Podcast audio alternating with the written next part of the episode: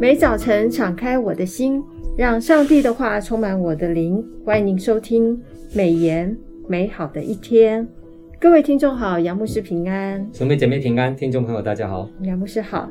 按着每日研经释义的进度，我们这个礼拜进入了旧约圣经书卷耶利米书的四十四到四十九章，已经快要到这个快要结束了。嗯 那上帝在这几章的这个经文里面啊，有提到逃亡到埃及的犹大百姓，还有列国的预言。那我想问杨牧师三个问题。第一个问题就是，在耶利米书四十四章时，逃到埃及尼罗河三角洲一带的犹大百姓，在埃及生活下来以后，耶和华透过先知耶利米提醒当时参加崇拜天后的百姓。这这当中的百姓还有包包含女人跟男人哦，还有一些妇女，而且是一群自认平安不听从的这个百姓。那先知提醒了他们什么？是耶利米书四十四章的这些信息，是耶利米在公元前五百八十年宣告的。当时他被强行带到埃及，是却仍然不断的提醒百姓敬拜别的神会招致国破家亡哈。先知最后的啊言论是针对逃到埃及一段时间之后，已经散居在埃及各地的这些百姓哈来讲的。先知的信息与他多年啊向全国所传的信息是一样的。从前犹大因为拜偶像而倾覆这个国家了，如今移居埃及的犹犹大人也因。必因同样的恶行而受罚。耶利米还说，由于他们违背上帝的旨意，逃亡到埃及，因此永远都不能回到这个犹大故乡去了。哈，耶利米书四十二章九到二十二节有提到这样的事。然而人民却没有从罪恶招致的灾害当中摄取了教训，依然故我。我们离神越远。思想就越糊涂。以色列人到埃及的时候，沉迷于拜偶像，连仅有的属灵生命也失去了。耶利米提醒当时参加崇拜天后的男人与妇女，他们移居埃及，受到异教之风影响，和当地人一起拜偶像，甚至将所遭的灾害归咎于疏忽的拜偶像所致的。但事实恰恰相反。一开始拜偶像就带来种种的问题，祸害接踵而来，但是百姓却不肯承认真正的祸根是他们违抗上帝的引导。先知耶利米最后重申，犹大百姓拜偶像和背道是他们遭毁灭的最主要原因，这也是他们逃往埃及遭到报应的结果。如果当时犹大选民，啊，遵行上帝与他们先民所立的四乃之约，耶利米先知说的这个灾祸必不致发生了。是，因为上帝是慈爱的上帝，就是耶利米书四十四章二十到三十节所提到的。是。好，那我第二个问题想要请问杨牧师，就是接下来的耶利米四十五章哦，上帝有提到是上帝特别针对这个八路，八路，这位忠心记录神的仆人耶利米，呃，所说的一切的话。好，或者是他好像是一个秘书一样，嗯，他其实像一个文士啊、哦。那神对他也有应许，神的应许是什么呢？我们从八路的生命里面，我们又可以学习到什么？是，这是非常有意思的一段特别的记录啊，是针对巴鲁个人的特别有一一一章是这个写巴录的。那美言的作者刘新志牧师哈，在十一月二十七号的研经释义里面指出。巴鲁是一名受过良好教育的文士，文士就是记载圣经、抄写圣经的人哦。是。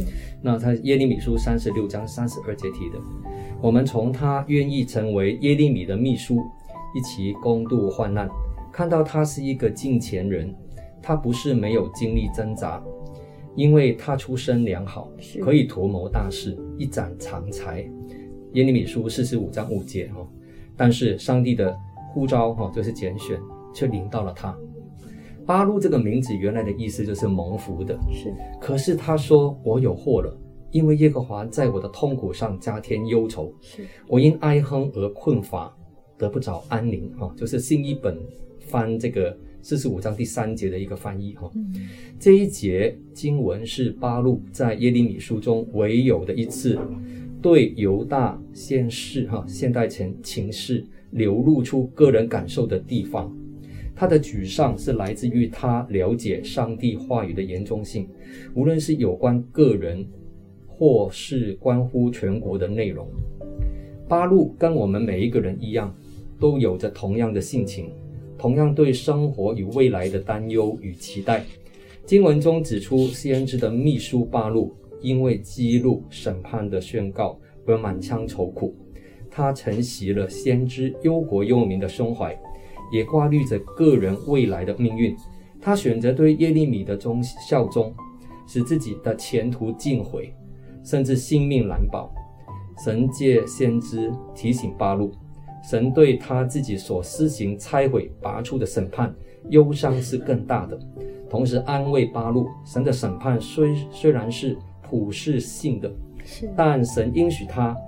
但你无论往哪里去，我必使你以自己的命为乐物。哦，四十五章五节，圣经新普及一本把以自己的命为乐物，啊，翻译成为我都要赐生命给你作为奖赏。神应许，无论他往哪里去，他的性命都会被保存的。他以信心单单仰望主，是值得我们学习的。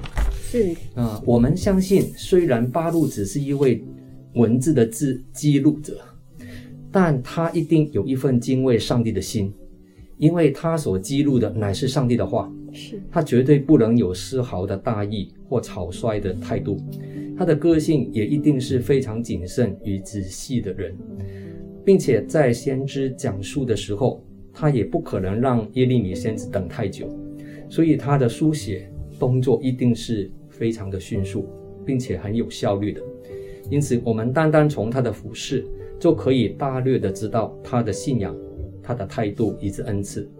他怎样陪伴耶利米，上帝也会怎样与他同在。上帝让啊、呃、放下个人雄心雄心壮志的八路，享有一个更大的尊荣。就是成为一个记录耶利米书的人。是，如果没有八路，今天我们可能就读不到这么棒的耶利米书了。嗯、所以，我们不能轻看任何一个人物啊。好，嗯、好。第三个问题，我想要请问一下杨牧师，就是耶利米对列国的预言当中，有几个国家的预言是会被掳，可是他们会归回的啊？好像有四个国家，我觉得是的。这这个部分也想要请问一下杨牧师的看见。好的，好，我们来先看第一个哈，被耶利米先知预言将会被掳归回的国家哈，就是摩押。嗯、那耶利米书四十八章四十七节啊，提到一段话：到末后，我却要使摩押被掳的人归回。虽然尼布甲尼撒成为那一只展翅掠取猎物的大鹰，将摩押人掳去，但是上帝为他们保留一条生路。使他们仍然有机会被掳归回。我们来再看第二个国家，就是亚门。耶利米书四十九章六节，但后来我却要使被掳的亚门人归回。是十本哦，原原来就是以色列人在河东的一个城市，却先后被摩押、亚门占领。这座兵家必争之城，最后也沦为战火下的废墟。哈，四十八章三十四节，四十九章第三节都有提到。然而，如同摩押一样，先知预告亚门人会被掳归回。第三个国家是以兰，耶利米书四十九章三十九节提到，到末后我却要使被掳的以兰人归回。以兰的地理位置在今日的伊朗哈，古时曾并入啊后来兴起的波斯帝国。以兰人擅长射弓作战作战，但是当他们遇见巴比伦大军，他们的弓就被折断。他们跟骑骆驼的阿拉伯部族基达和啊、呃、夏手人一样，成为分散四方的人啊。四十九章三十二跟三十六节。不过，他们也跟摩押、亚门一样，都会经历被掳归回的恩典。最后，我们来看看，我们从诸国的受审看到，上帝是万王之王，他的主权不是只在以色列。